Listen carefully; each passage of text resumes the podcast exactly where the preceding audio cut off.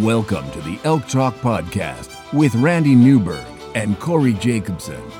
Presented by the Rocky Mountain Elk Foundation.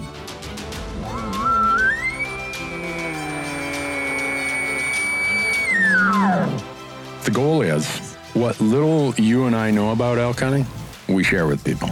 I've got an elk bugling. It's like 120 yards away. What do I do? First off, the thought would never cross my mind when an elk's being 120 yards away to call anybody on a cell phone. All elk, All the time, only elk. only elk. Well, it's us having conversations. So we usually go down some rabbit holes, but If you hunt with Corey Jacobson, you will find the landscape is full of rabbit holes. We're just going to make this up as we go. and you look at it like, oh, that's a target rich environment.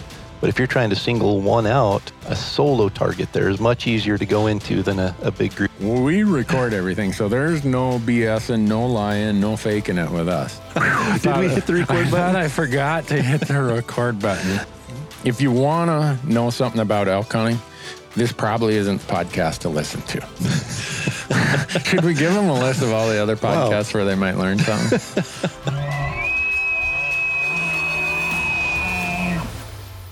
The Elk Talk podcast is brought to you by the Rocky Mountain Elk Foundation, ensuring the future of elk, other wildlife, their habitat, and our hunting heritage.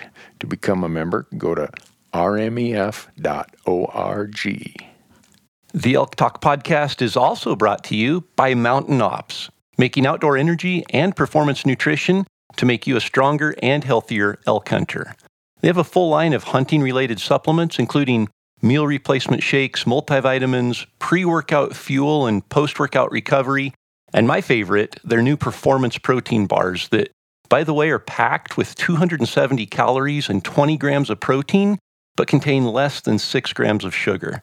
Visit mountainops.com to learn more and to order, and be sure to use the promo code ELKTALK to save on your next order. The podcast is also brought to you by Gerber. Uh, go to gerbergear.com and learn about the knives, the Vital, the Big Game Vital, the Gator Premium, all the things that we use when we're out in the woods, and not just knives, but also some really cool multi tools that they have. And we have a promo code for Gerber as well. Just use the code ELKTALK to save 20% on your orders at gerbergear.com. And we are also brought to you by Rocky Mountain Hunting Calls. And Rocky Mountain Hunting Calls is the original designer and inventor of the palate plate diaphragm that's completely changed the way elk calls are made and used. And to find out more and to order your elk calls, go to RockyMountainHuntingCalls.com or buglingbull.com and use promo code ELKTALK, and you're going to save 15% on all of your elk calls and elk call accessories. The Elk Talk podcast is also brought to you by GoHunt.com. Uh, go to GoHunt.com and sign up for the Insider. The Insider is changing how hunts and hunting information are found. No doubt about that. Use promo code ELKTALK, and when you do, when you sign up for the Insider, you're going to get $50 of store credit, mad money, in their gear shop. Lastly, the University of Elk Hunting online course is a proud partner of the Elk Talk podcast. And within the University of Elk Hunting online course, you're going to find nearly 60 chapters organized in 17 modules of elk hunting instruction aimed at making you a more successful elk hunter. From planning and e scouting to calling strategies and packing, every imaginable elk hunting topic is included in the online course. And regardless of your previous elk hunting experience or success, I'm confident the University of Elk Hunting online course will make you a more confident, more successful elk hunter. Just visit elk101.com and use the promo code ELKTALK to save 20% when you sign up for a membership to the University of Elk Hunting online course. And with that, Corey, we are ready to get into it. Let's jump into it. Corey, how hot is it this afternoon in Idaho? Well, it depends what part of Idaho you're in, but the part I'm in is uh, plenty hot, even though it's probably one of the cooler places in Idaho. But Oh, really? we're uh, yeah, we're in the low 90s, so for you know 5,000 feet in elevation, it feels plenty hot. But I'm not Yeah. complaining because we aren't 105 or 106 like it is in Boise. So Well, they deserve that weather down there, you know. They do. That's what my dad used to say. About you know, we live just northwest of Duluth, and people complain about the terrible weather in Duluth. He'd say, "Ah, those people deserve that weather." So, I don't know what he meant by that, but I just it, it's something I picked up. So, you know, I think those those Boise people they deserve that kind of weather. That's right, for whatever So, reason. Yeah, if they all want to congregate in some little confine like that, you know, more power to them. Well, I if I read the newspaper correctly, half of them are from California, moved there in the last two years. So this probably isn't hot weather to them if they all came from California. Exactly. Yeah, they're probably bringing the hot weather with them. Yeah, there, there you go. Now Yeah. you blame. I mean, in the West, folks, uh, I'm sure anyone listening who is from the West is going to nod their head and laugh, but it's absolute fair game to blame everything that is wrong the weather, hunting pressure, uh, you know, viruses, you name it, on Californians and non residents. That's right. And if they happen to be Californians in They any are of the other, yeah, as I was gonna say in any state other than California, then they're non-residents. So Yeah. So, well, No. here in Bozeman, it's not that bad. It's 82 degrees today. oh man, I know. I, I hate it when the weather is just beautiful in Bozeman because we already got too many people here. you know, you, you you go out to the river to fish, you got to bring your own rock to stand on anymore. man, It's like, gee. who's who's to blame for that? Californians? Oh, I'm sure. Yeah, I and I, I would say that, but there's an awful lot of Colorado, Washington, and Minnesota plates here. Yeah. We're getting a lot of Washington plates in Idaho too. A lot of people ya? from Washington moving over here. Huh. Yeah. You know, and, and just for just to clarify, we love people from California. It's just a yeah, we're joking. inside joke of Yeah. got to blame it on somebody. So let's let's pick on the Yeah. Californians. Yeah, they're they're like this uh, intangible kind of problematic fog that everybody just says, "Well, blame it on them." You know, Yeah. kind of like my uncles. They blame everything on Obamacare. You know, it'll be kind a of like you, you you blame everything on the cameraman. There, there you go. I mean, that, so there's just certain the, certain things that that's just how it goes. You know, uh, I, I don't know if we even want to dive into this, but I'm going to because it kind of gets me to this this discussion of people moving to the west, especially the Intermountain West. You know, right now in Wyoming, there's a task force that's talking about moving their draws from, you know, it, it depends on the species, but they're really generous right now. They give anywhere from 16% of the limited entry elk tags to I think 25% of the moose, goat, sheep, and bison tags, and even a higher number of the antelope and deer tags. And they have a, a council of citizens and legislators right now that are looking at cranking that down like every other state is and go to 90% for residents, 10% for non residents. And I see it in in other state. I see it in my home state of Montana when people complain about the non-resident fees for not, you know, compared to what we pay, or this discussion going on in Wyoming. And very often the the answer residents is, well, if you don't like it, move here. Then you know that, that's how you that's how you get cheaper tags. That's how you aren't discriminated against from a percentage tag. Well, I'm telling those guys, why don't you just shut up, man? A lot of people are taking you up on that offer. Yeah, Tell them you agree with them. Yeah, it's a bad thing. I I certainly wouldn't vote for it, but man, that's that's too bad. So anyhow, don't you know? You, you better be careful, folks, when you're saying, "Well, just move here." Then, Yeah. Because- Because they're coming in Uh, droves. It seems like right now. Yeah, I mean Montana, we're getting a second. I mean we've we've had one con- congressional district for a long time.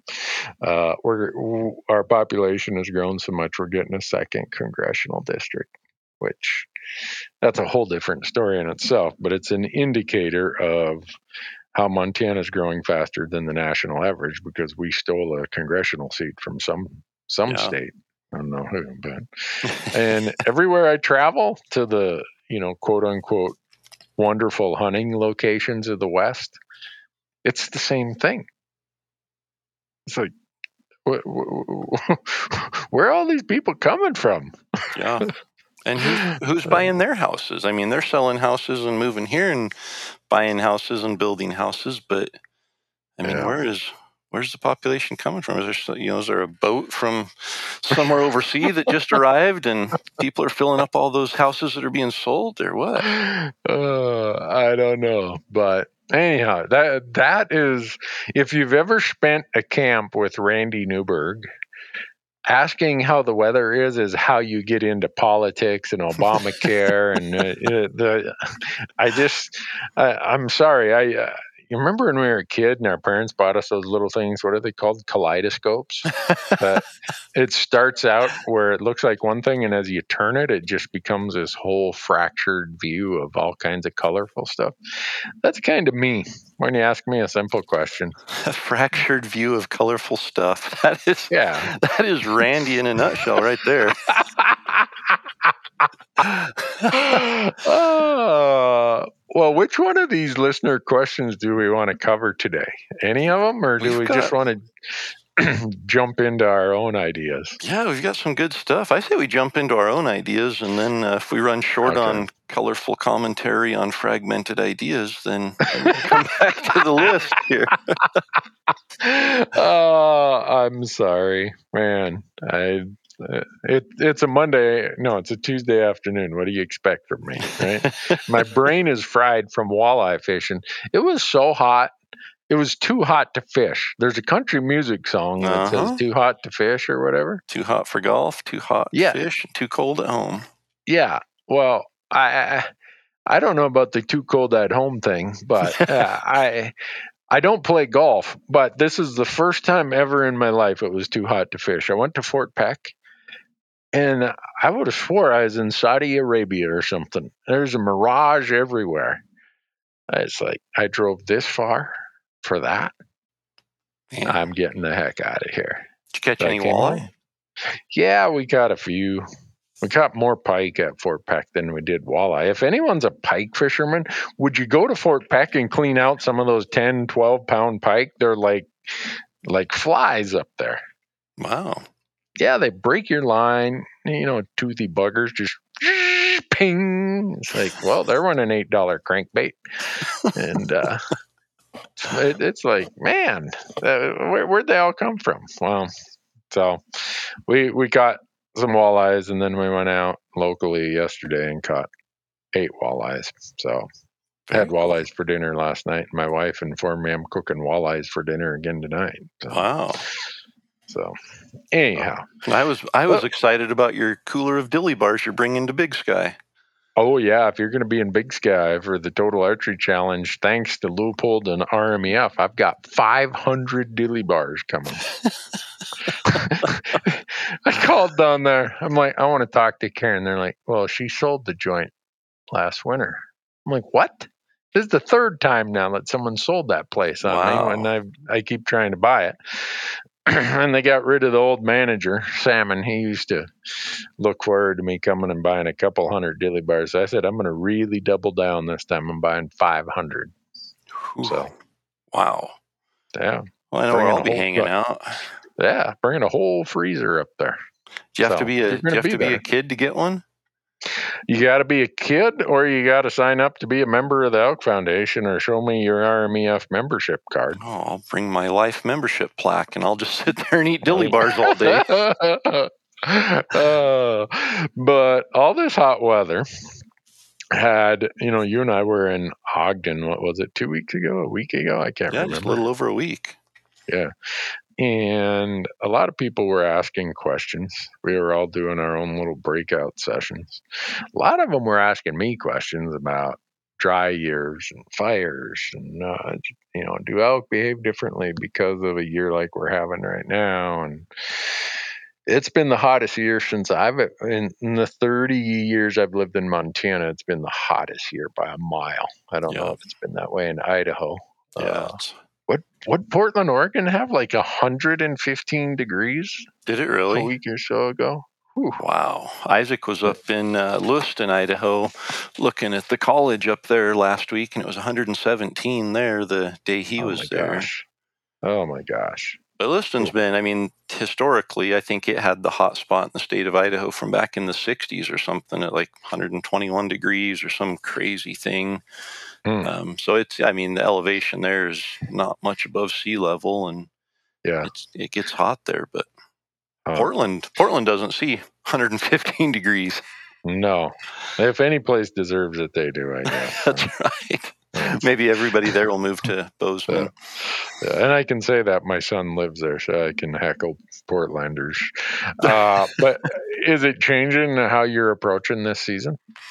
You know, it's not really. Um, you know, our first hunt is going to. Uh, I don't have I have I let the cat out of the bag yet on where we're going. I have no idea if you have or haven't. You've just all you've done is told me, "Hey, you know, I need a camera guy here. I need a camera guy here." so, so folks who don't know, I promised Corey that I'd provide all the camera guys he needed for this season for Destination Elk. That was a big mistake on my part. Big mistake. I was just talking to John, cameraman John, about that about a half hour ago. I said, you know, Randy uh, added up the man days that he was committed to for camera guys for this project, and I'm uh, I'm gonna have to Well, beg for forgiveness for a long time. Ah, it's, yeah, it's going to cost. I, I, I'm not sure what it's going to cost, but it'll be a lot. But so because of that, I have to leave. I, I have, I got to hunt the first week of season in Montana. I never hunt elk the first week of season in Montana, but it's the only time I have a camera guy. I got 12 people who work here, and the only time I can find a camera guy that isn't with you is the first week of elk season. You know, I, I would feel sorry for you if you didn't have a moose tag and a goat tag in your home state of Montana, and Yeah. m- maybe that had a little bit of influence of when you were All right. hunting. But You always rat me out. so I it's it is changing my uh my ideas of what I'm gonna do. yeah, And uh oh and I was driving through central Montana, spoiler alert, can we tell people I'm gonna be hunting central Montana? you it's up to you. That's that's your spot. I would never tell them where you're hunting, but Well, I'm pretty sure they're gonna look around and say he's not around Bozeman. So anyhow, I'll be hunting in central Montana and it is as dry and brown as I've ever seen it there at the end of June. Mm. I mean, I I went snooping around in places that used to have lots and lots of water have no water. wow. Anything that isn't down in some draw or gully that runs east, northeast, north, or northwest is just torched right now. So it's changing what I had for a plan. Yeah, I mean, feed So- sources. It sounds like are are drying Yeah. up. You know, water is critical, and if there's no water, but even in places where there's water, there might not be a nutritional feed source. So. That that's the thing I'm seeing is that there's still water in some of the creeks that run around and you know little springs here and there but the food the forage is way way different there there are places that are so torched off that normally you'd see grass up to your knees still. It's just brown. Mm, it's like the, the, the locusts show up here? What the heck? Yeah. so I know in those big places where occasionally or frequently I'd see elk in September, I don't know that I'm going to see any elk there in September because the the cows are going to be where the forage is, and in a dry year like this, the forage isn't in some of those places it used to be. So if I didn't if I didn't know you better, I'd think you were kind of setting up excuses for why you didn't fill your elk tag already. Absolutely. Better- better- That's always the case, Corey. When I drew the tag, the first thing and when I applied for it, I'm like, I wonder how many excuses are there available for this tag. So oh, believe No, it- me, I've, it- I've got my list already too. So yeah, it it is changing what I'm going to do. But you you you kind of headed me down that path by saying, "Can we tell the audience?" yeah, That's up to you. yeah. I don't- I, I tell 'em just don't remember if we have told them or not, and they'll find out eventually. But uh, yeah, maybe we'll just tell them here and if somebody Okay. repeats it, we'll know that they've heard it on the Elk Talk podcast and nowhere else. We'll at least know where the rumor started. But Okay. uh, we we decided to change things up a little this year, and with it, you know, obviously we're changing the format of Destination Elk, and we thought, you know, if we're going to call it Destination Elk, let's let's go to an elk destination, and it might not be a destination people would think of when they think of elk. So. Unfortunately, I didn't draw a Pennsylvania elk tag yet. If I do, it might change our plans again. But uh, Donnie and I are planning on hunting Roosevelt elk again this year. And while that might not come as a surprise, uh, we're planning on doing it in Alaska. So You're crazy. I agree. It's probably one of the, if not the toughest elk hunt. Uh, Success wise, terrain wise, weather condition wise, uh, transportation wise, everything about it is Logistics, Yeah. weather. Yeah, we looked. I mean, I'm I'm going to end up buying eight of those little power banks to take with us so that we can charge batteries because we will not for ten days have any access to anything with electricity, cell coverage, motors, anything. Hmm. It'll be uh, camp on back and great big backpacks and hiking to find elk. and great big bears that are brown colored with the, their claws are about as long as my fingers. Yep. And they're Brown hungry bears. that time of year. More more wolves than elk. hmm Um, yeah, so it'll be an adventure. I bet you. Uh, I bet you where you're going, there's as many brown bears as there are bull elk. Yeah. Oh, I guarantee there might be as many brown bears as there are elk. 'Cause There's Yeah. just not a, a high population of elk there. But So, can I buy a life insurance policy on you guys before you go? no need to. Maybe for the camera guy, but uh, you notice how I said when you, I volunteered all my camera guys for this year, this September, yeah, I told you except for that hunt. you did. Yeah, poor cameraman John, he got roped into that one too. So Yeah. So, uh, well, that'll be exciting. it will. um, So we're not. I mean, honestly, there may still even be you know glacial snow in in the high country there. Uh, it, we we certainly aren't worrying about a drought there, but Uh, when we come back to Idaho, we're we're going to hunt a, a new area in Idaho that we've never been to before. So Oh, really? yeah, I decided to mix it up here too, and thought, you know what, if we're not going to fill an elk tag, we might as well have excuses like I've never been there before, and Yeah. Well, I've been to this spot I'm going to before, but I haven't hunted it with my bow since 2011 ah, because I've always been busy doing something else. And I finally said, when you called me and said, Hey, would you guys help out with this? I'm like, Yep. But I'm going to do this because this is what I want to do. Yep. So I am. yeah, I've got- never even I've never even stepped foot or driven through the area that we're we're going to go to, and I actually just Really? as we're talking here, just got a text from Mr. Bo Beatty saying he's Uh-huh. got llamas I can use that week and let him know how many. So Wow. the plan's coming together. Hmm. Well, I I told him I was going to take llamas also, but maybe I'm not. That's, uh, I mean, it, it adds an element when there's no feed and no water. It, uh, Yeah, that. And normally I would have done it in a heartbeat yeah. because it's such a cool place to go, but I don't know if I am because I don't know where I'd water them. Yep. So I'll I'll I'll make that decision before the time comes. That's but- right. Now we're going to Yeah. actually do a little scouting either on our way to or our way from Big Sky next weekend and put foot in there at Mhm. least and see what the water situation's looking like. Yeah. Well, I for me, back to the some of the questions that we got in Ogden. People were asking me, how does it affect my planning? Uh, the first thing I I always say is, are they migratory elk or non-migratory elk? Uh, and when you get out in central and eastern Montana, these aren't real migratory elk. So they're looking for food sources that they can depend upon and they move to different food sources with great regularity. Well, central and eastern Montana is a super abu- forage abundant location most years. So you got elk dispersed equally across the landscape. Well, I can tell you right now that they are not going to be dispersed equally across the landscape this year. Yeah. There's just too many places without much to eat. The good part about that is that means I can eliminate an awful lot of the unit. But the bad part of that is so will most of the other hunters. Yeah. So Montana, who never adjusts their tag numbers up or down, gives the same number of tags no matter what.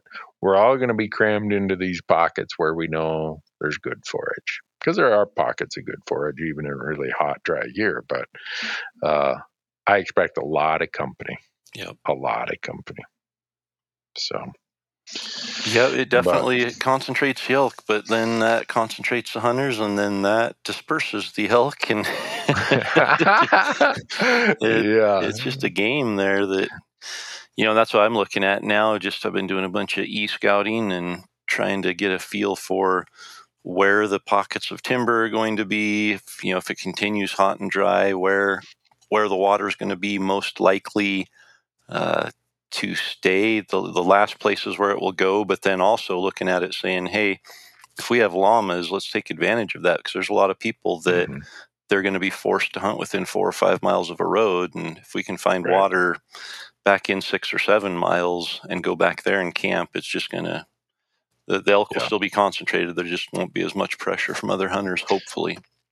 Yeah, and this this will be an interesting year to use the tactic we use with llamas. Is llamas don't need hardly any water at all, whereas horses do. Yeah. So we hunt places with llamas where we think there's enough water for llamas, but not enough for horses. Yeah. So in doing that, we hardly ever run into horse hunters. So I don't know if that'll change this year as the water, the, the average water levels or, or moisture or, or water availability maybe is the term, if if that changes. So, but uh, when we were down there doing that thing in Ogden, you were given serious calling instructions. You had everybody in your breakout session playing the flute pretty well in a short order of time. Yeah. How'd you No, pull and, that and off? maybe maybe just backing up a little bit because people might be confused why we were in Ogden or where Oh, Ogden yeah. even is. But uh, Randy and I participated last weekend in Mountain Ops put on an event called the Elk Summit, and it was their first annual. Uh, they've already actually got a schedule in place for next year, so it'll happen again. But uh, it was a, a really cool event, and to be able to be a part of it, you know, it, it just reiterated to me how serious some people are about elk hunting, you know, and Yeah.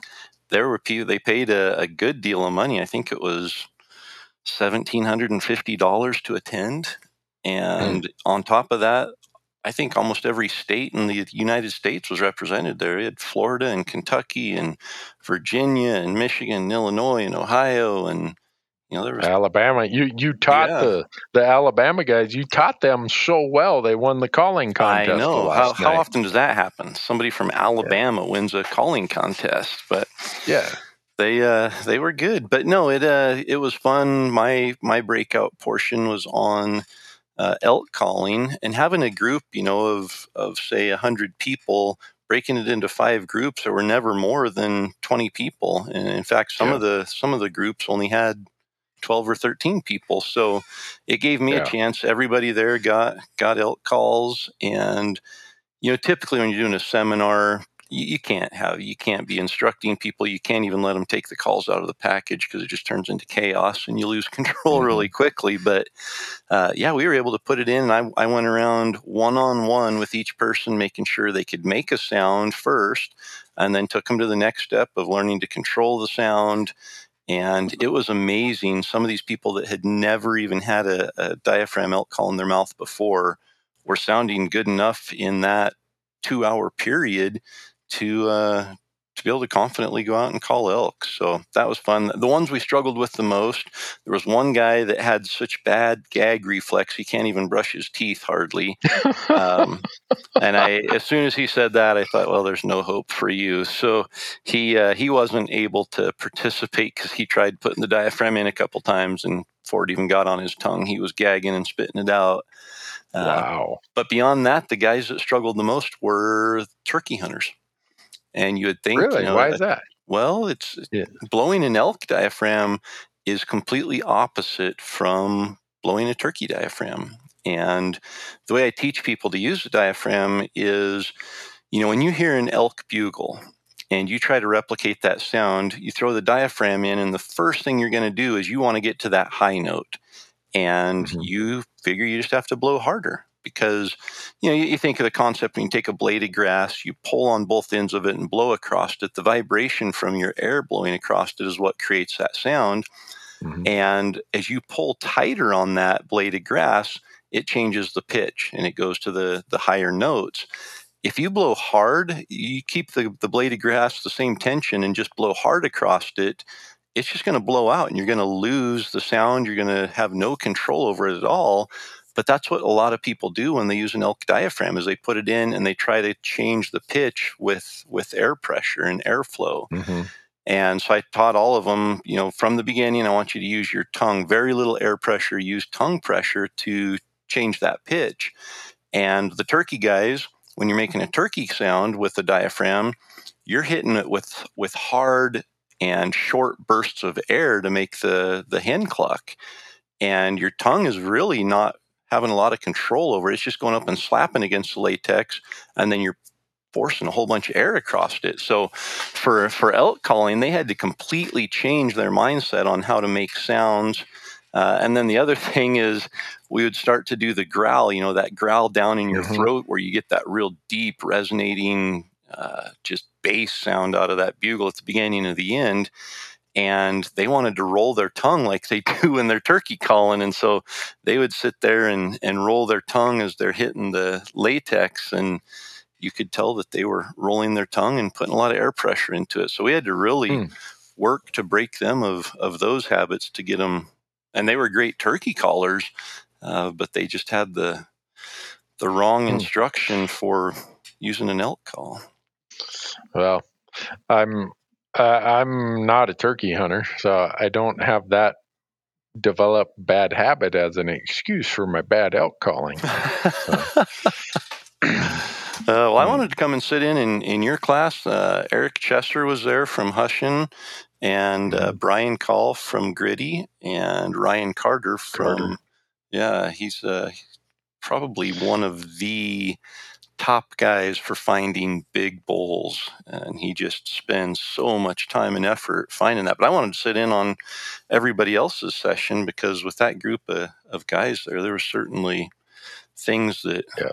that we could learn even after 35 years of elk hunting. Those guys have uh, the same kind of experience, but we didn't get to do that. So No, no, I I was amazed at how diverse the audience was, and I did like how small the groups were Yeah. because you get a big group and it, you get pretty generic questions. that I don't know if each person gets a lot out of it. Whereas you get these smaller groups, and the first thing I did was ask them, "Where you're from? Are you primarily a rifle hunter or primarily an archery hunter?" And then I I had kind of the path we would follow based on how they answered that. Yeah. And uh, I hope they got a lot out of it. Uh, it was a lot of fun, and and for me to to always get better at communicating what I do or how I do it is you know they, what do they say if you want to become a better student try to be a teacher yeah, Um, exactly. so you know and you really got to think all this through and give it the what would i say the perspective of how do you really say what you're trying to say? In other words make it as as digestible as you possibly can. And that yeah. that always helps me when i force myself to do that. Well, and I look at you know someone like yourself, and there are a lot of people that have as much elk hunting as experience and success as you and I do. Uh, I think the difference is is being able to first off even understand what we're doing and why we're doing it. Because for a long time I didn't. I mean, I I was successful before I knew why I was successful for sure.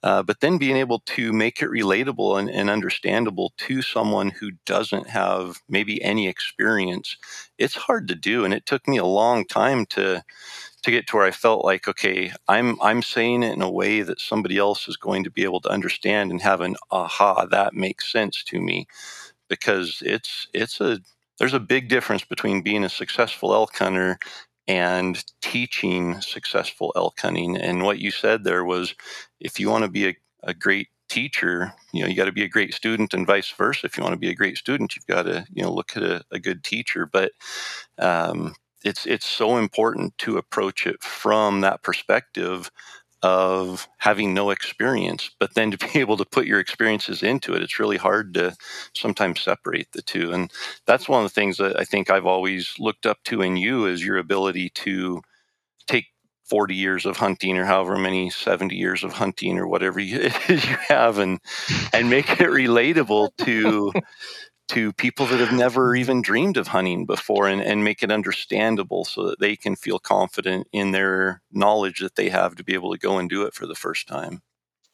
Well, the the wonderful part about having 70 years of failure tied up in 40 years of hunting is you got an awful lot of mistakes that you can tell people don't do this. Exactly. Don't do that. And uh, one of the topics we got into was with migratory elk, uh, how migratory elk will use their transition range during a dry year like this. And, you know, the, I, I, you saw me up there on my butcher paper on my easel. You know, I, I, I must think I'm a an artist or something. I draw these little stick men and these really bad diagrams, but I enjoy it. it helps me teach better. Uh, maybe in my other life, I, I felt like John Madden was onto something when he used to have his little telestrator when he first started doing that on football games. Yep. Uh, but when I do that and I talk about transition ranges, uh, I try to make it as simple as possible. Transition ranges are where the hunting happens very seldom are we hunting this high, high summer range, and very seldom are we hunting the low, low winter range. So all of a sudden, we've got maybe 30% of the unit crossed off where the there might be some elk there, but the densities are going to be super low. Yeah. So let's focus on these other areas. Well, once you start focusing on those other areas and you have a really warm, dry year like this, you're going to want to look higher and higher because those are the places that still have the, the best quality forage. It may not be the high quality it would have been in a really wet year, but relative to the entire transition range, you're going to find the best forage probably up higher, depending on where you're at. I'd say in most migratory herds, that's the case. So if you can focus on the top third of the transition range, now you just got rid of two thirds of the other 70%.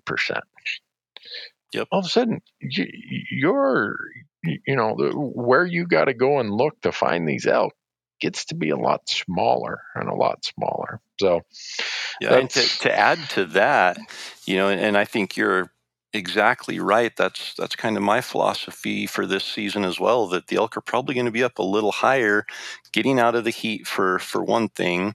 Um, the better feed is is going to be up there. But even taking it back a, a, step, talking about that transition range, you know, the the bulls have their high elevation summer range. And mm-hmm. then most of the elk are, are concentrated, at least relatively close, in their lower elevation winter range. And the rut happens typically somewhere in between that. And, you know, I've mm-hmm. always looked at it as where are the calf elk born? And usually the cows, you know, once feed starts becoming available outside of the winter range, they start moving up in elevation and usually don't make it up as high as the bulls go. Uh, but they make it up mm-hmm. higher than than where the winter range is for sure. They've got good feed there. The they've got good cover, so the calves are protected when they're born but then usually they don't vary or range too far from from where that area is. You know, they aren't going to move too much from where the calves are born to where the bulls come and find them in that transition spot in between the winter and, and summer range. Uh, but one other factor I look at is what was the spring weather like? You know, as far as when mm. when did that feed start greening up out of the winter range? How hard yeah. of a spring, you know, as far as snowfall and things, did we have?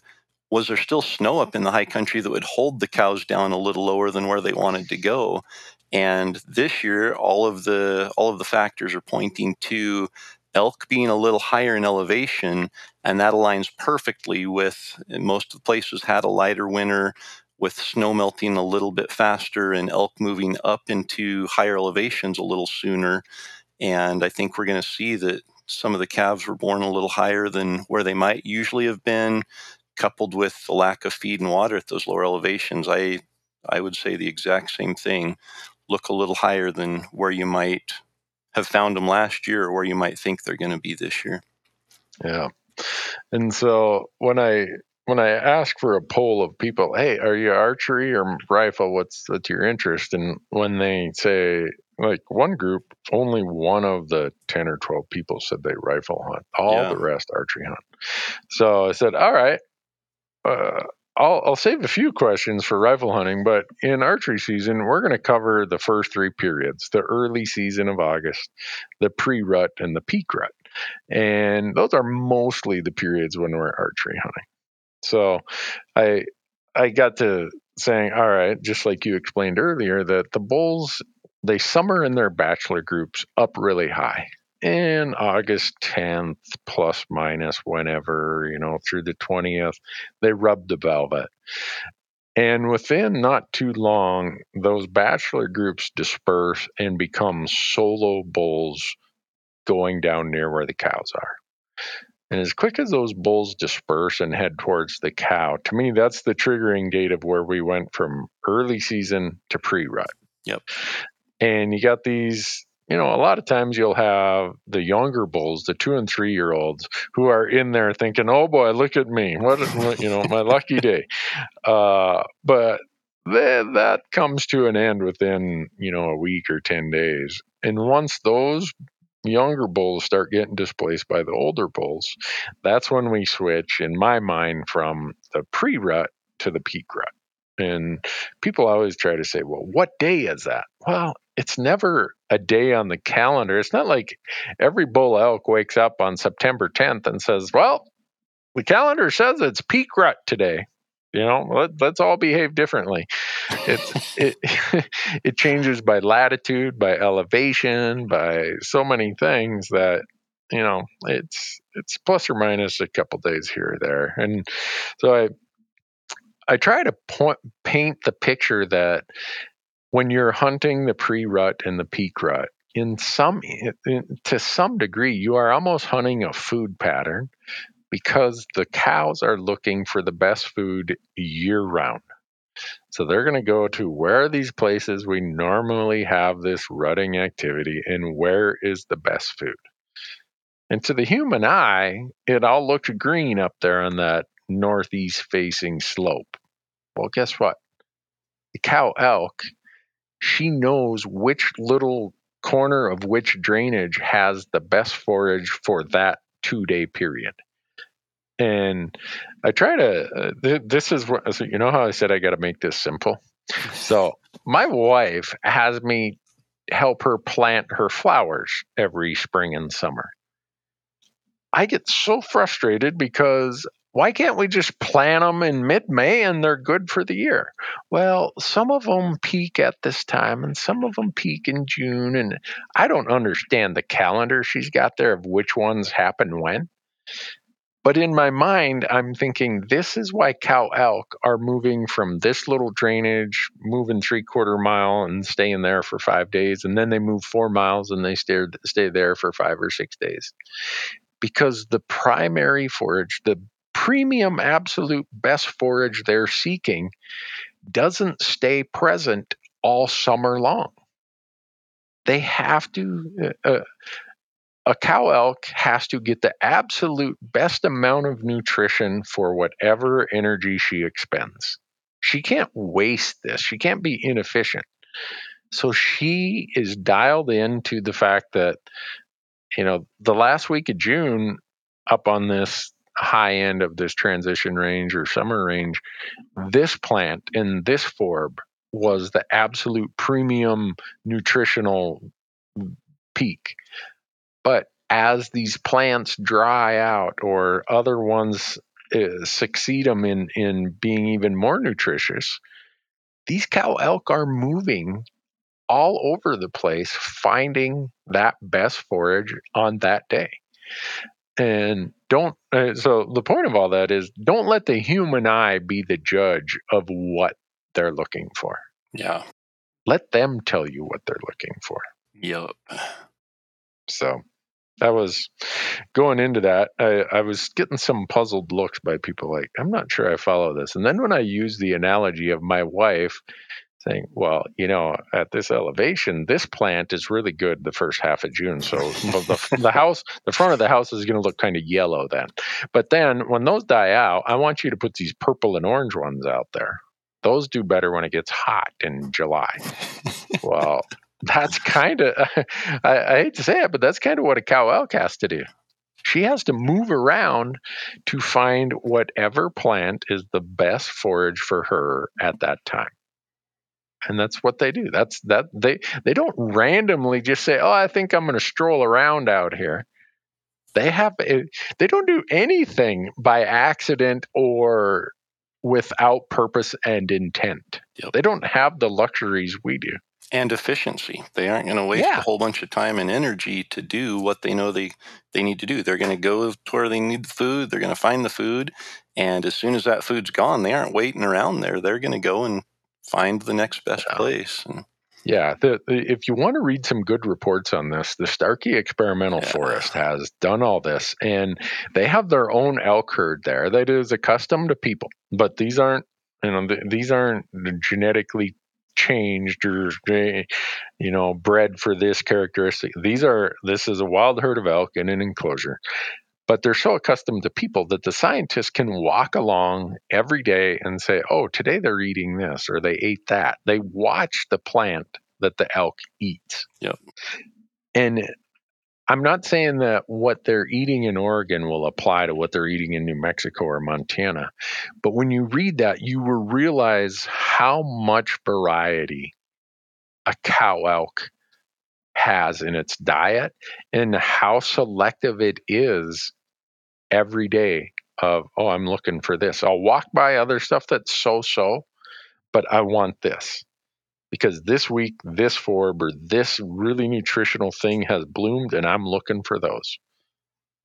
And it, they see it in their observations. They see it in the fecal samples that they take it's it's just incredible. I don't know. Maybe I'm too much of a nerd, Corey, but I really I read that stuff and I'm like, why didn't I discover that? This should be like the first thing you have to read before you you they even sell you an elk hunting license. no, don't do that because it'll make people that much better of an elk hunter. like there's there's some good information in the Starkey experiment. I mean, they look at Yeah. you know cow calf survival rates. They look at which bulls are doing the breeding, um, Yeah. and I think you know I, I hear people. Oh, the, the elk rut's getting earlier and earlier every year. We went out opening weekend, the elk were screaming, and by the third week, they were done. The bulls were away from the cows. Um, and you look at, okay, the amount of time that a cow is pregnant doesn't change. It's, you know, I mean, it's, yeah, it's like a human. Gestation period is the same. yeah, it might vary from five days plus or minus five days from from cow to cow, but uh, overall, I think the average is what 242 to 245 days, something like that. So we're looking right mm-hmm. at eight months plus five days. And if you see a, a brand new calf elk on June 1st, you know mm-hmm. within a day or two that that cow was bred on September 29th. Mm-hmm. And I would say within five days of that cow being bred, that's when the peak rut really kicked in and started. So, you know, it, it ties in almost perfectly. You look at when the, the calves are born, you do the math backwards on that for a gestation period, and then you look at the fall equinox, and I would bet, you know, nine times out of 10, you're within that, that peak rut is kicking off within three or four days of that fall equinox. hmm So Yep. this year, I think it's what September 21st, 22nd, somewhere in there. Yep. Um, I would say most of the cows are being bred that September 26th through October 3rd, 4th time frame. And again, like you said, it varies by latitude, by area. It depends on feed. It depends on the the herd demographics, the bull to cow ratios, all of those things.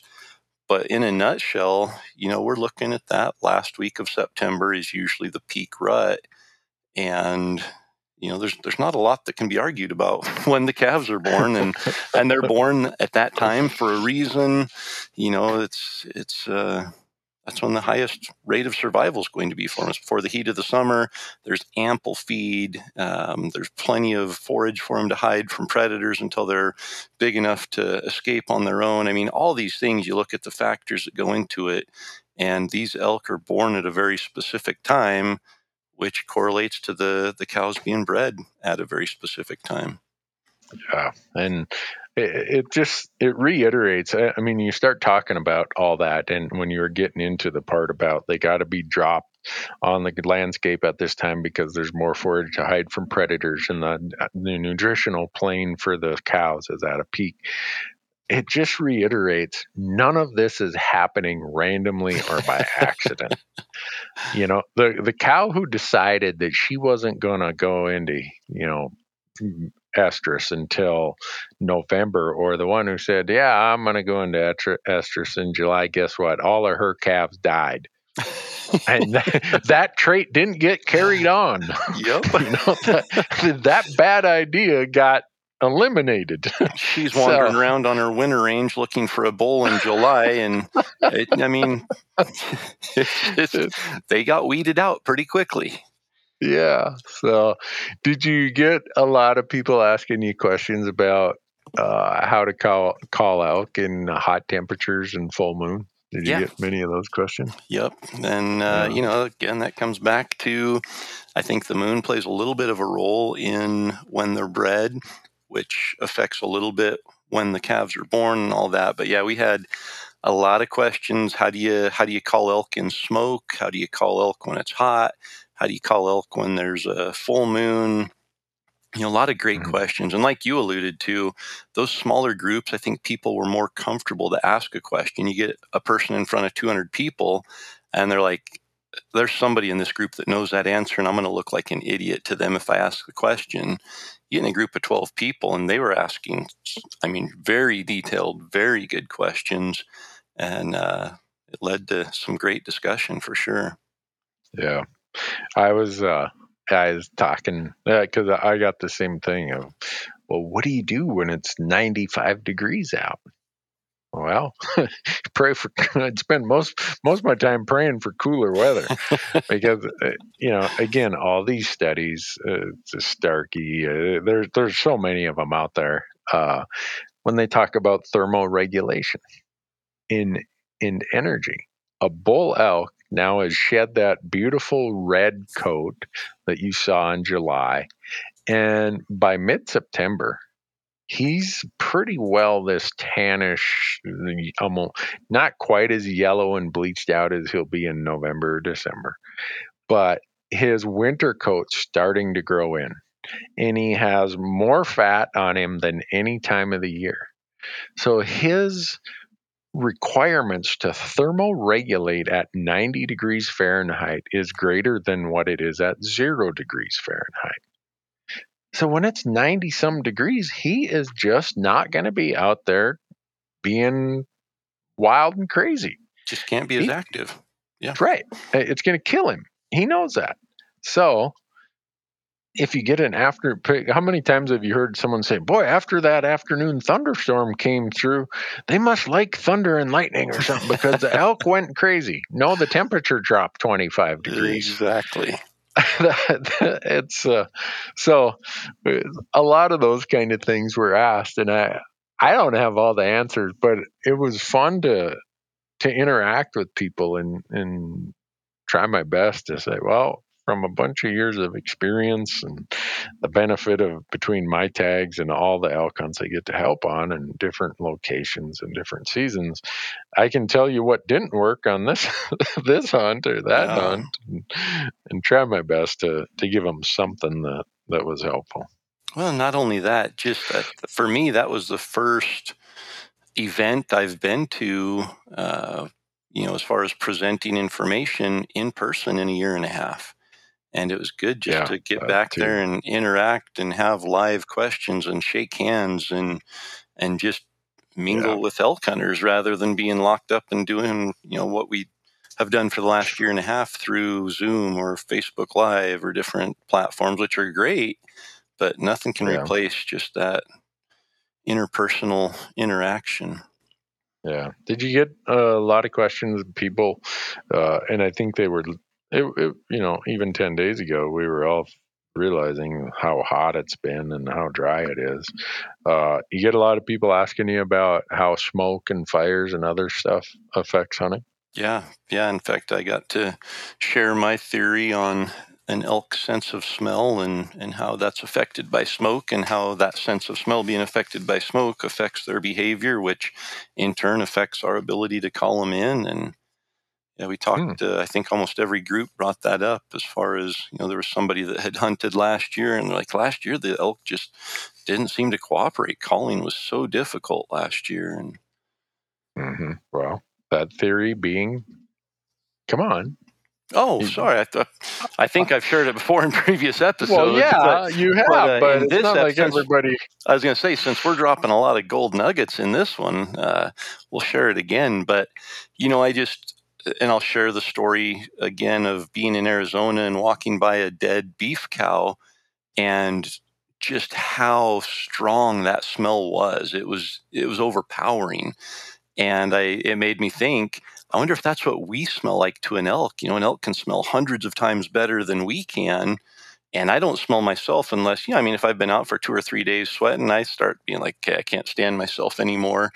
But I think at that point, I probably smell like a dead beef cow to a to an elk, and they rely on their sense of smell to stay alive. So after two or three days, the wind blows in the direction of an elk. They know that guy hasn't showered for three days. He reeks and he is dangerous. So let's let's vacate the area. But last year, you know, that smoke, I know for me, my sinuses, my throat hurt Mhm. the whole time during elk season just from breathing that. And, you know, you start hiking, your lungs burn more from that smoke being inhaled. And it has a, a physical effect on us. And I just think with an elk's nose being hundreds of times more sensitive than ours, that smoke had to have an effect on their ability to discern danger with their nose. Hmm. And so, you know, as we move in, I- and I just noticed we get within the, the magic 200 yards, which usually when you challenge an elk 200 yards away, they come unglued and come in. And last year, every time we'd get close, whether we'd break a branch, we'd rake, we would cow call, we would challenge bugle, whatever we were doing, inside 200 yards, they seemed to push away and move up the hill another two or 300 yards. And after several times of trying that, they just kept pushing away. And I thought, you know what? They probably realized that their nose is not as effective and they're going to get to a place where their eyes and ears are more effective rather than coming to us they're going to go back and wait until they get that visual confirmation which makes it really hard to, to get in close to an elk Hmm. That theory makes a lot of sense. Well i, I told somebody earlier today on a on another podcast that i was a guest on i said you know it uh, it's nothing scientific it's just my observations. And he's like that is all science is is observations. And you know you come up with a theory and that's science. And he's like that's exactly what you did. So so it Yeah, is scientific. I'll uh, it's a scientific observation Well, isn't a hypothesis an idea that gets tested? And if it gets tested and no better hypothesis is presented or it doesn't get dispelled, it becomes a theory. Y- absolutely yeah There's no better no better hypothesis has come forward. So for right now, I'm going with that theory, Corey. Yep. And that makes All it right. science uh, well, I've the heat of July. I, I wish that July and August would just go away. yeah Can't we just go from middle of June to September? and i would be I- okay I- going from middle of may to september honestly and Yeah. but Um, that I'm middle of May to middle of June does give us a chance to do a little fishing and to uh, Yeah. get our gear in order and everything. So, Yeah. Yeah, I'm.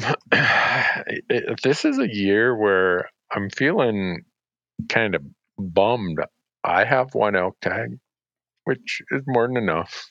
You know, I'll I'll I'll create enough problems with one elk tag that I I don't need multiple.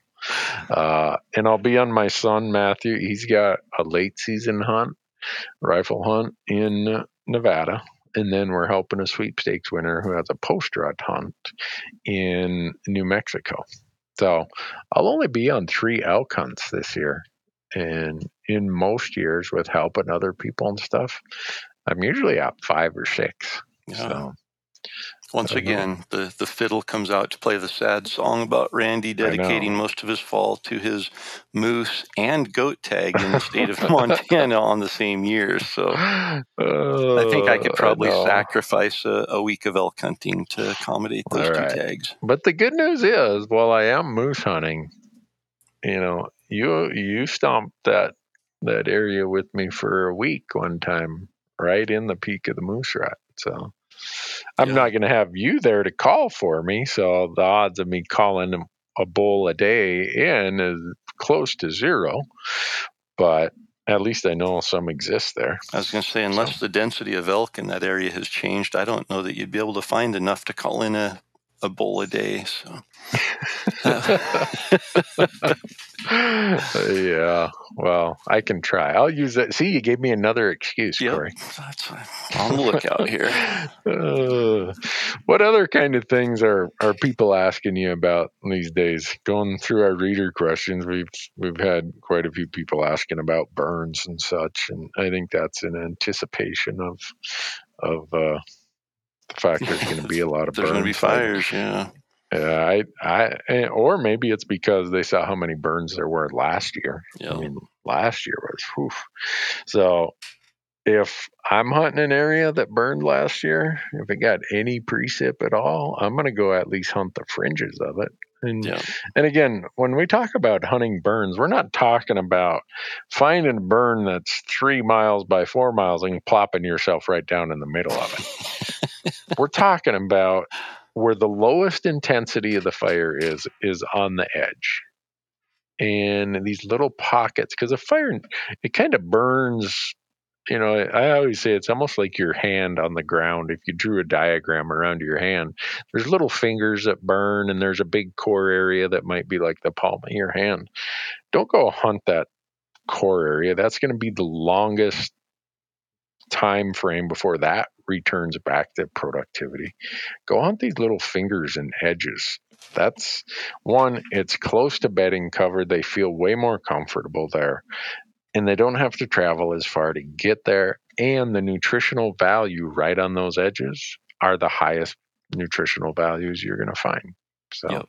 And you just think about Uh, those the needs of an elk. They've got feed, water, and bedding security. Yeah And when you look at those fingers, typically there's a reason the fire didn't continue going there. It's often a, a north face, uh, a creek Mm-hmm. bottom, something where there's more moisture that stops that fire from spreading in that direction. So you've got water right there. You've got the disrupted canopy of you know all the stuff that didn't burn. All of a sudden now there's open canopy. So if it doesn't burn hot, which on the fringes it usually doesn't burn as hot, you're going to have uh, the nutrients, the minerals that are in the the burn residue, the ash, that provide incredible uh, opportunity for vegetation and good lush green vegetation to come up. And like you said, that traveling, they can get that vegetation right on the fringe. The the moisture is usually right there for watering right on the fringe, and then bedding. They don't have to go very far into that canopy to to feel secure. So those three Yeah. things I usually look for and try to triangulate in close proximity. The fire kind of does that for you on the edge of the fire. So yeah. Yeah. What Randy said about the those fingers and the the edges is that's where you want to look. Yeah, I mean, occasionally I'll go to a place in rifle season and I'll see some orange vast out two miles out in the middle of a burn, and I'm like, if I can see you with my naked eye, those elk can see you out there. Uh, but maybe they read or heard hunt burns. Yeah. Well, yeah, but Randy said for years, I've been hearing him say hunt burns, and he's the smartest elk hunter I know. So I'm going right out in the middle of that burn. I'm waiting. oh, don't don't do it, Randy says. Oh gosh. Well, I I just think uh, it opened my eyes when when you can interact with you know, say a hundred hunters in that intimate of a setting over two and a half days, uh, you really get a lot of questions for me anyhow. I came home with a ton of my own notes of be thinking about this. This is what's on people's minds. This is uh, you know a topic that's that's of interest to them and so i've i've incorporated a lot of it in the content that i'm i'm filming right now that if I ever get my act together and quit fishing, Corey, I'm going to have a few videos for your university course. That'll be great. Uh, I know you're probably saying, "Yeah, right." I, I've been hearing that for about two months now. Where are they, Randy? uh, but I, I've I got the same problem. Tyler's been on me to get the audio versions of the three latest modules that we added uh, done so people can listen to the audio book while they're driving rather than reading. And I'm kind of the same. It takes a pretty good commitment of time to sit down and read through that and then edit the audio and all that. So don't Yeah. don't feel I'm not judging you there. I'm I'm in the same boat. So. This morning we had a staff meeting here, and Jess and David have four videos ready for the course, and they kind of looked at me with this. We're not here to complain, but we sure could use your final review on these. oh, yeah. yeah, let me dig out that email and find out where they're at. I'll get this to you. But those those are things we're we're trying to do uh, that maybe add a little more of the post rut late season kind of stuff to Yeah. the, to your course. Which, since you never promote it, I'm gonna do it again, Corey. University of Elk Hunting can be found at elk101.com. That's right. We're gonna have And to they get- change the promo code instead of using Elk Talk. We're gonna have to change it to Randy. You're you're a great cheerleader for that, and I appreciate it. Well, I, you know, friend that like uh if you ever saw Rocky one, most people uh, I'm I'm getting old enough now where when I say I saw the original Rocky movie, people think that well, aren't most of those folks dead who saw the original Rocky movie? and I Yeah. think Sylvester Stallone's just being propped alive with uh, yeah, artificial but flavor. but in there he says friends do because friends want to do, Paulie. so friends do because friends want to do, Corey. You're not Paulie like his brother-in-law, but you know. And I, I don't do a very good Sylvester Stallone imitation, but for a lot of reasons. But uh, anyhow, no, so here, here's a doing it. question for you. Yeah. Do you know what year Rocky One was released in? I believe it was 1970. TTT 77. You're close. November of 1976. Oh Yeah. man. Well, look, it by the time it got to a movie theater in northern Minnesota, trust me, nothing premieres in northern Minnesota. So, you know, if you then, if you people don't realize everything's digital now, so the smallest town can get the brand new release the day it's Right. released. Back then, Not- they used to have a roll of film that they would mail Yeah. from theater to theater, and the big Yeah. cities got it first, and the little cities we grew up in. I mean, we were watching Ghostbusters six months after it came out on film, Yeah. and people were talking about it. So Yeah, I mean, if you go back to Big Falls, Minnesota, they still have, maybe the jukebox is still there at the local pub. Uh, and if you haven't ever heard of a jukebox, you put a quarter in there and you get to pick three songs like A3 or, you know, the, you know, G42 or something.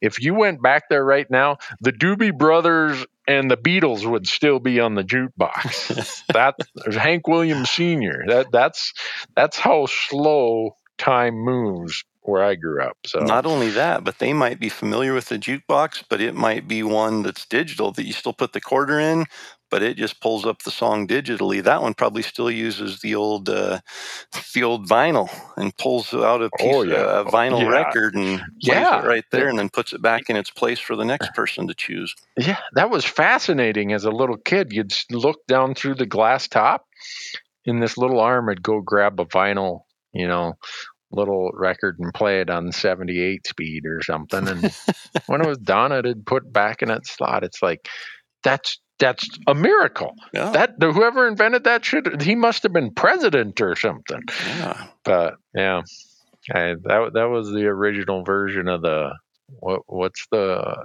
Apple product that does that the You can put all your music on something. and they have iPod. before cell phones? Like a, An iPod, iPod. Yeah, those. That's. Uh, see, I'm a. Uh, uh, uh, they, they sell those anymore? Probably. I, I was going to say those those are pretty dated too. We're we're into uh, being Yeah. able to stream and download music right onto your cell phone, and All right, Corey. Yeah. Gosh, you know, I at least I don't have a crank on the front of my car to get it started. You know, I'm, I'm a little bit ahead of the game. uh, So, man, look at us. We, we went from you advertising the University of Elk Hunting online course for me as a To good friend, leading to Rocky, leading to jukeboxes. jukeboxes and iPods. And there we go. I, I tell you what, uh, when I cross the river, I want to step on every stone in the creek, man. so you got it right there for me. Well, I, I I, uh, appreciate your your uh, promotion of the online course, and there is a promo code. It's Elk Talk, and it'll save you twenty dollars if you sign up. And you can find out all about it at elk101.com. And although it is what is it up to now? Nineteen modules or something, and fifty-eight chapters or some ridiculous amount of information that's there. Uh, you still have plenty of time between now and elk season to digest it, but don't wait until August 15th and dive in and expect to get a lot out of it. So now's a good time. Yeah. Yeah. Well, before we turned on the mic, uh, I told you I got my new hunting contact. And people are probably because I I get this a lot. People say, I saw an old picture of you and you had glasses. Did you do, do you wear contacts? I'm like, no, I had LASIK surgery.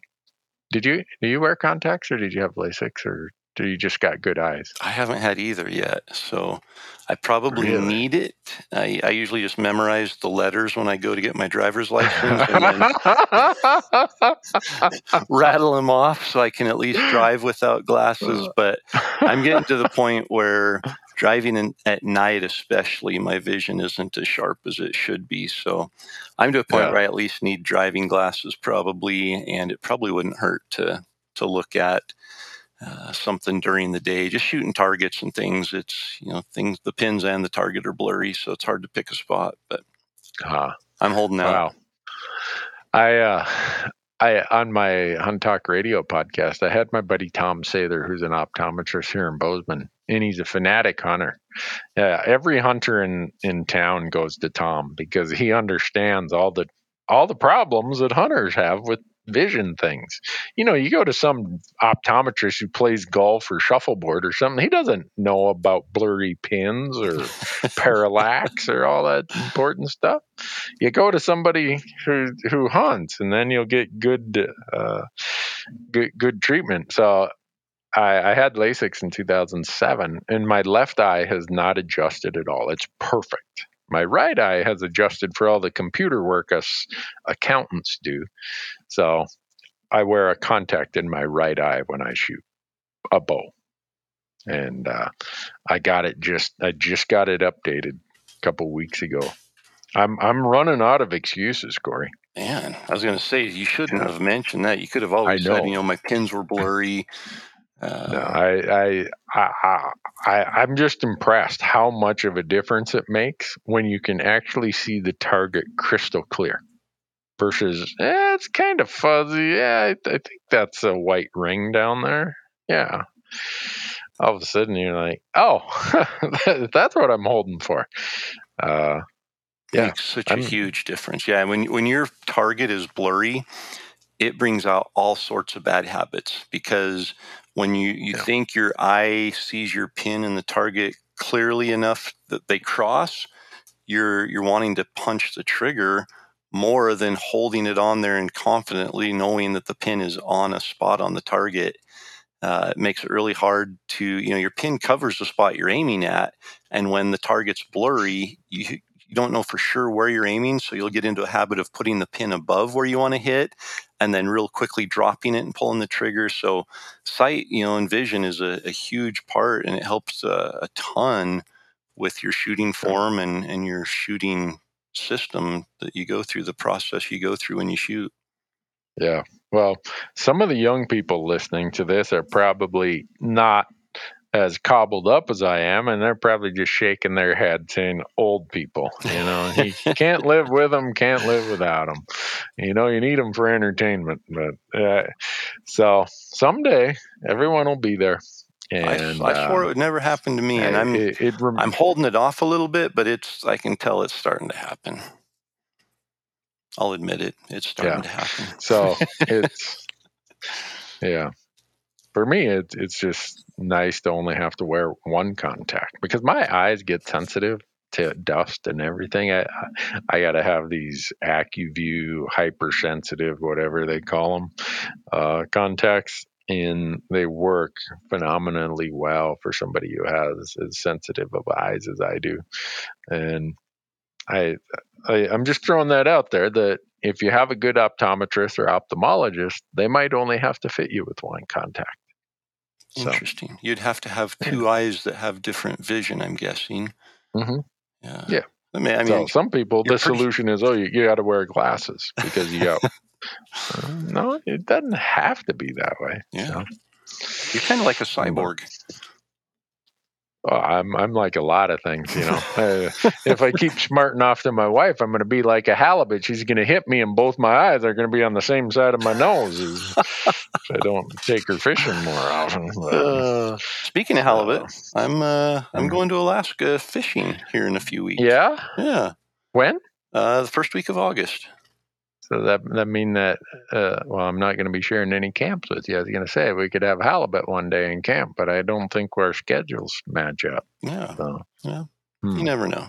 We might uh, we might have a surprise visit that aligns somehow sometime. And all right. yeah, Yeah, I've never turned down halibut in my life. yeah. And I've never had walleye, so Really? yeah.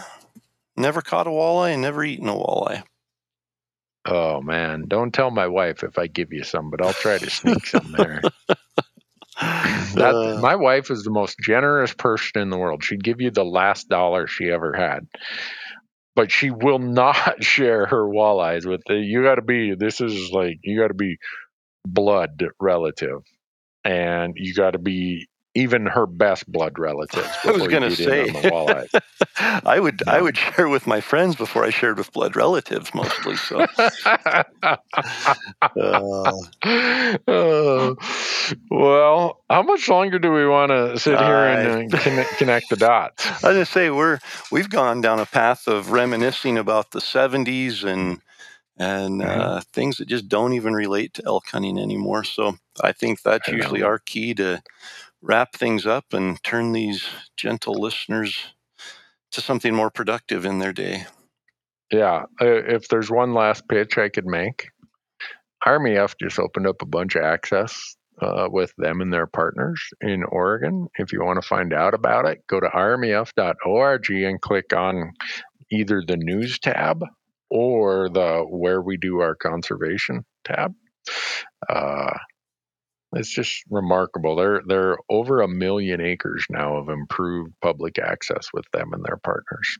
So Which is how cool is that? Huh? Yeah. That's that's when we get you know when we say the woods are too crowded. I get it. We all hate it when we show up and there's somebody at the trailhead that hey, no one ever used to hunt here. And I've had the feeling. I know what people are thinking, but you know, with groups like RMEF, they're at least doing something about it. Yeah, and imagine how much more crowded it would be if that million acres wasn't Yeah. opened up right now. So now, if you're going to be at the uh, Big Sky, or even I don't know, I, I'm you're going to be at Park City, right, for the Total Archery Challenge? Yeah, will you be there? Yeah, I'm going to be there. We're. Uh, you better be. We're doing a live podcast. I was going right? to say, I, I think uh, we both had better show up for that one. Are you going to Yeah. have dilly bars there? I don't know. I'm going to have a whole gunny sack full of Gerber knives.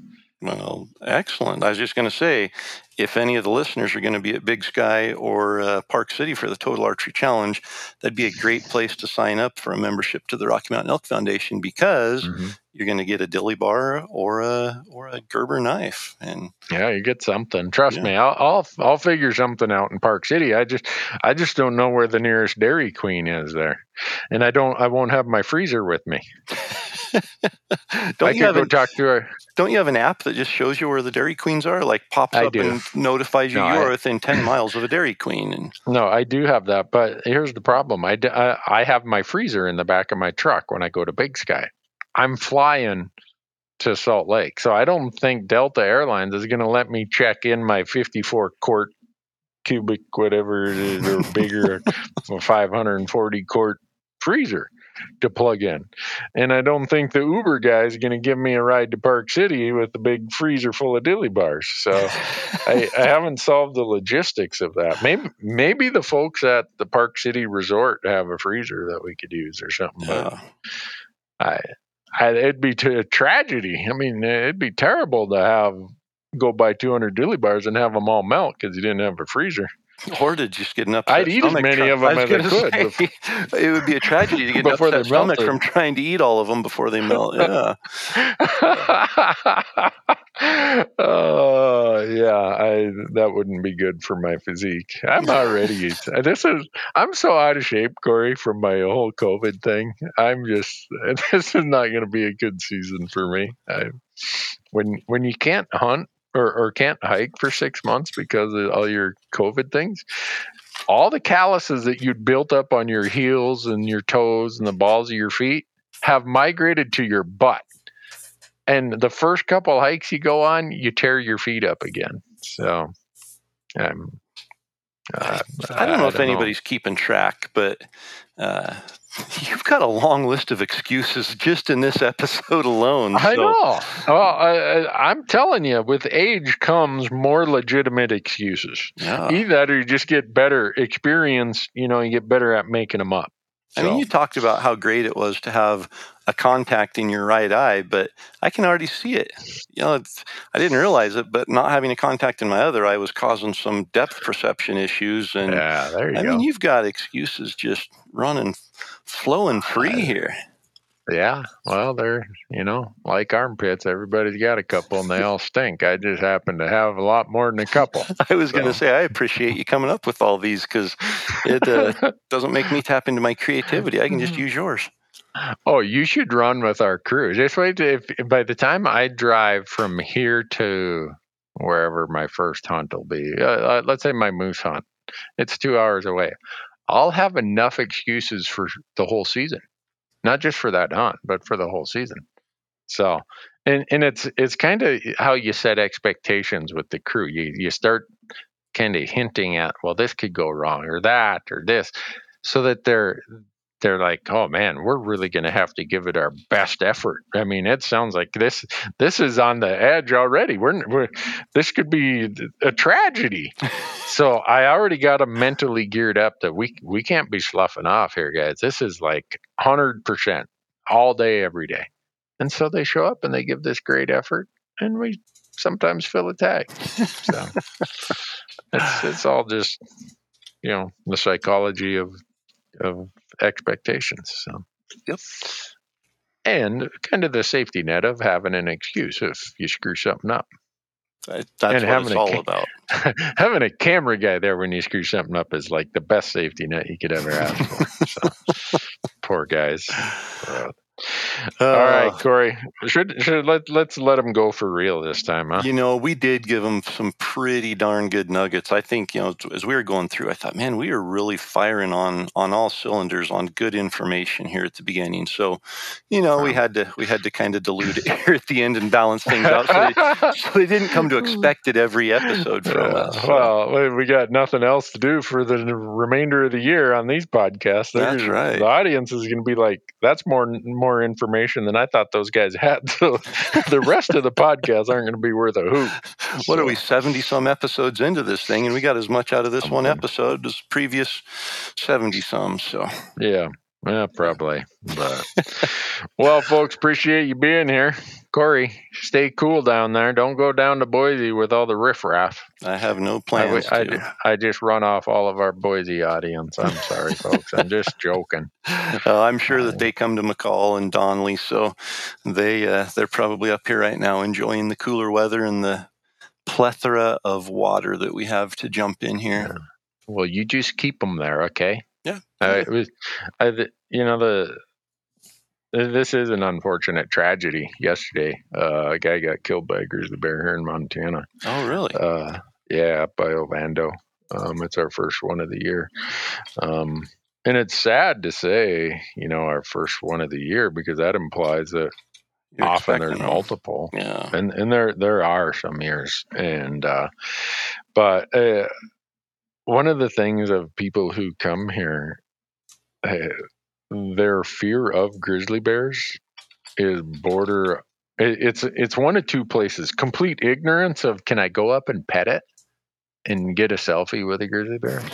Or it's so much fear that they come to beautiful montana and they hang out on main street and uh, so I know we've did a podcast on on grizzly bears and hunting in grizzly country before. Yeah. Um, but it's it's the real deal out there. Uh, if if you want to tell all those people from Boise that don't go to Montana because there are lots of grizzly bears, no one's gonna be mad at you for dropping that. And I- it's and it's I- not untrue. No, I, but whenever I, I say something like that, you know, in a tragedy like yesterday strikes, it's like uh, I shouldn't even talk about grizzly bears, but they're pre- they're present on the landscape. We got to talk about it. Yep. You know, it's it's part of what we deal with. And when I was doing the seminar, see, we said we are going to let them go, right? When we were doing the seminar uh, down in uh, Park City or uh, uh, Ogden, I told people a sanctuary is any place that discourages hunters.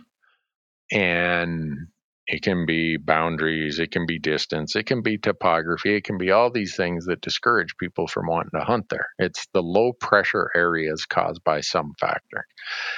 And in a large sense, in parts of Montana, probably parts of Idaho and parts of Wyoming, grizzly bears do create lower hunting pressure. Yeah. It's uh I mean, I, I hate to even be talking grizzly bears when some families dealing with the tragedy like they are. Uh, but it's it's a reality of our landscape. It's a reality of elk hunting in certain parts of the country. Yep. Uh, and where where you're going on your first trip this year, you have a density of brown bears like these are these are like grizzly bears on steroids. Yeah. Uh, I, I'm I think you need a psych check before you go. I probably need a psych check for about half of what I do, but you know, there and we've we're we're cognizant of of the risk there. Uh, my hope is that there's enough salmon in the rivers that the bears are down at lower elevations looking for salmon. Uh, Yeah. We're gonna we're gonna plan on hunting instead of hunting the really thick stuff at the you know lower end to the top 80% of the mountain. Uh, we're going to hunt the high country and we're going early the the 1st of september for a lot of those reasons. So i mean a lot of our planning does take into consideration what would be best what would be the safest and uh, we're hopeful that that we've done what we need to to really minimize any chances of any drama. Yeah. Well, folks, if you are out in the mountains in grizzly country, be bear aware. Uh, do this, do the right things. Uh, even if you do all the right things occasionally, you know, there's bad luck and bad Yep. circumstances. But uh, go out there, have fun, and be safe. Yep. I guess is what we'll leave them with. And. I'm really, I'm, I'm done rambling, Corey. all right well we'll let him go right now All right. Thanks, folks. yeah thank you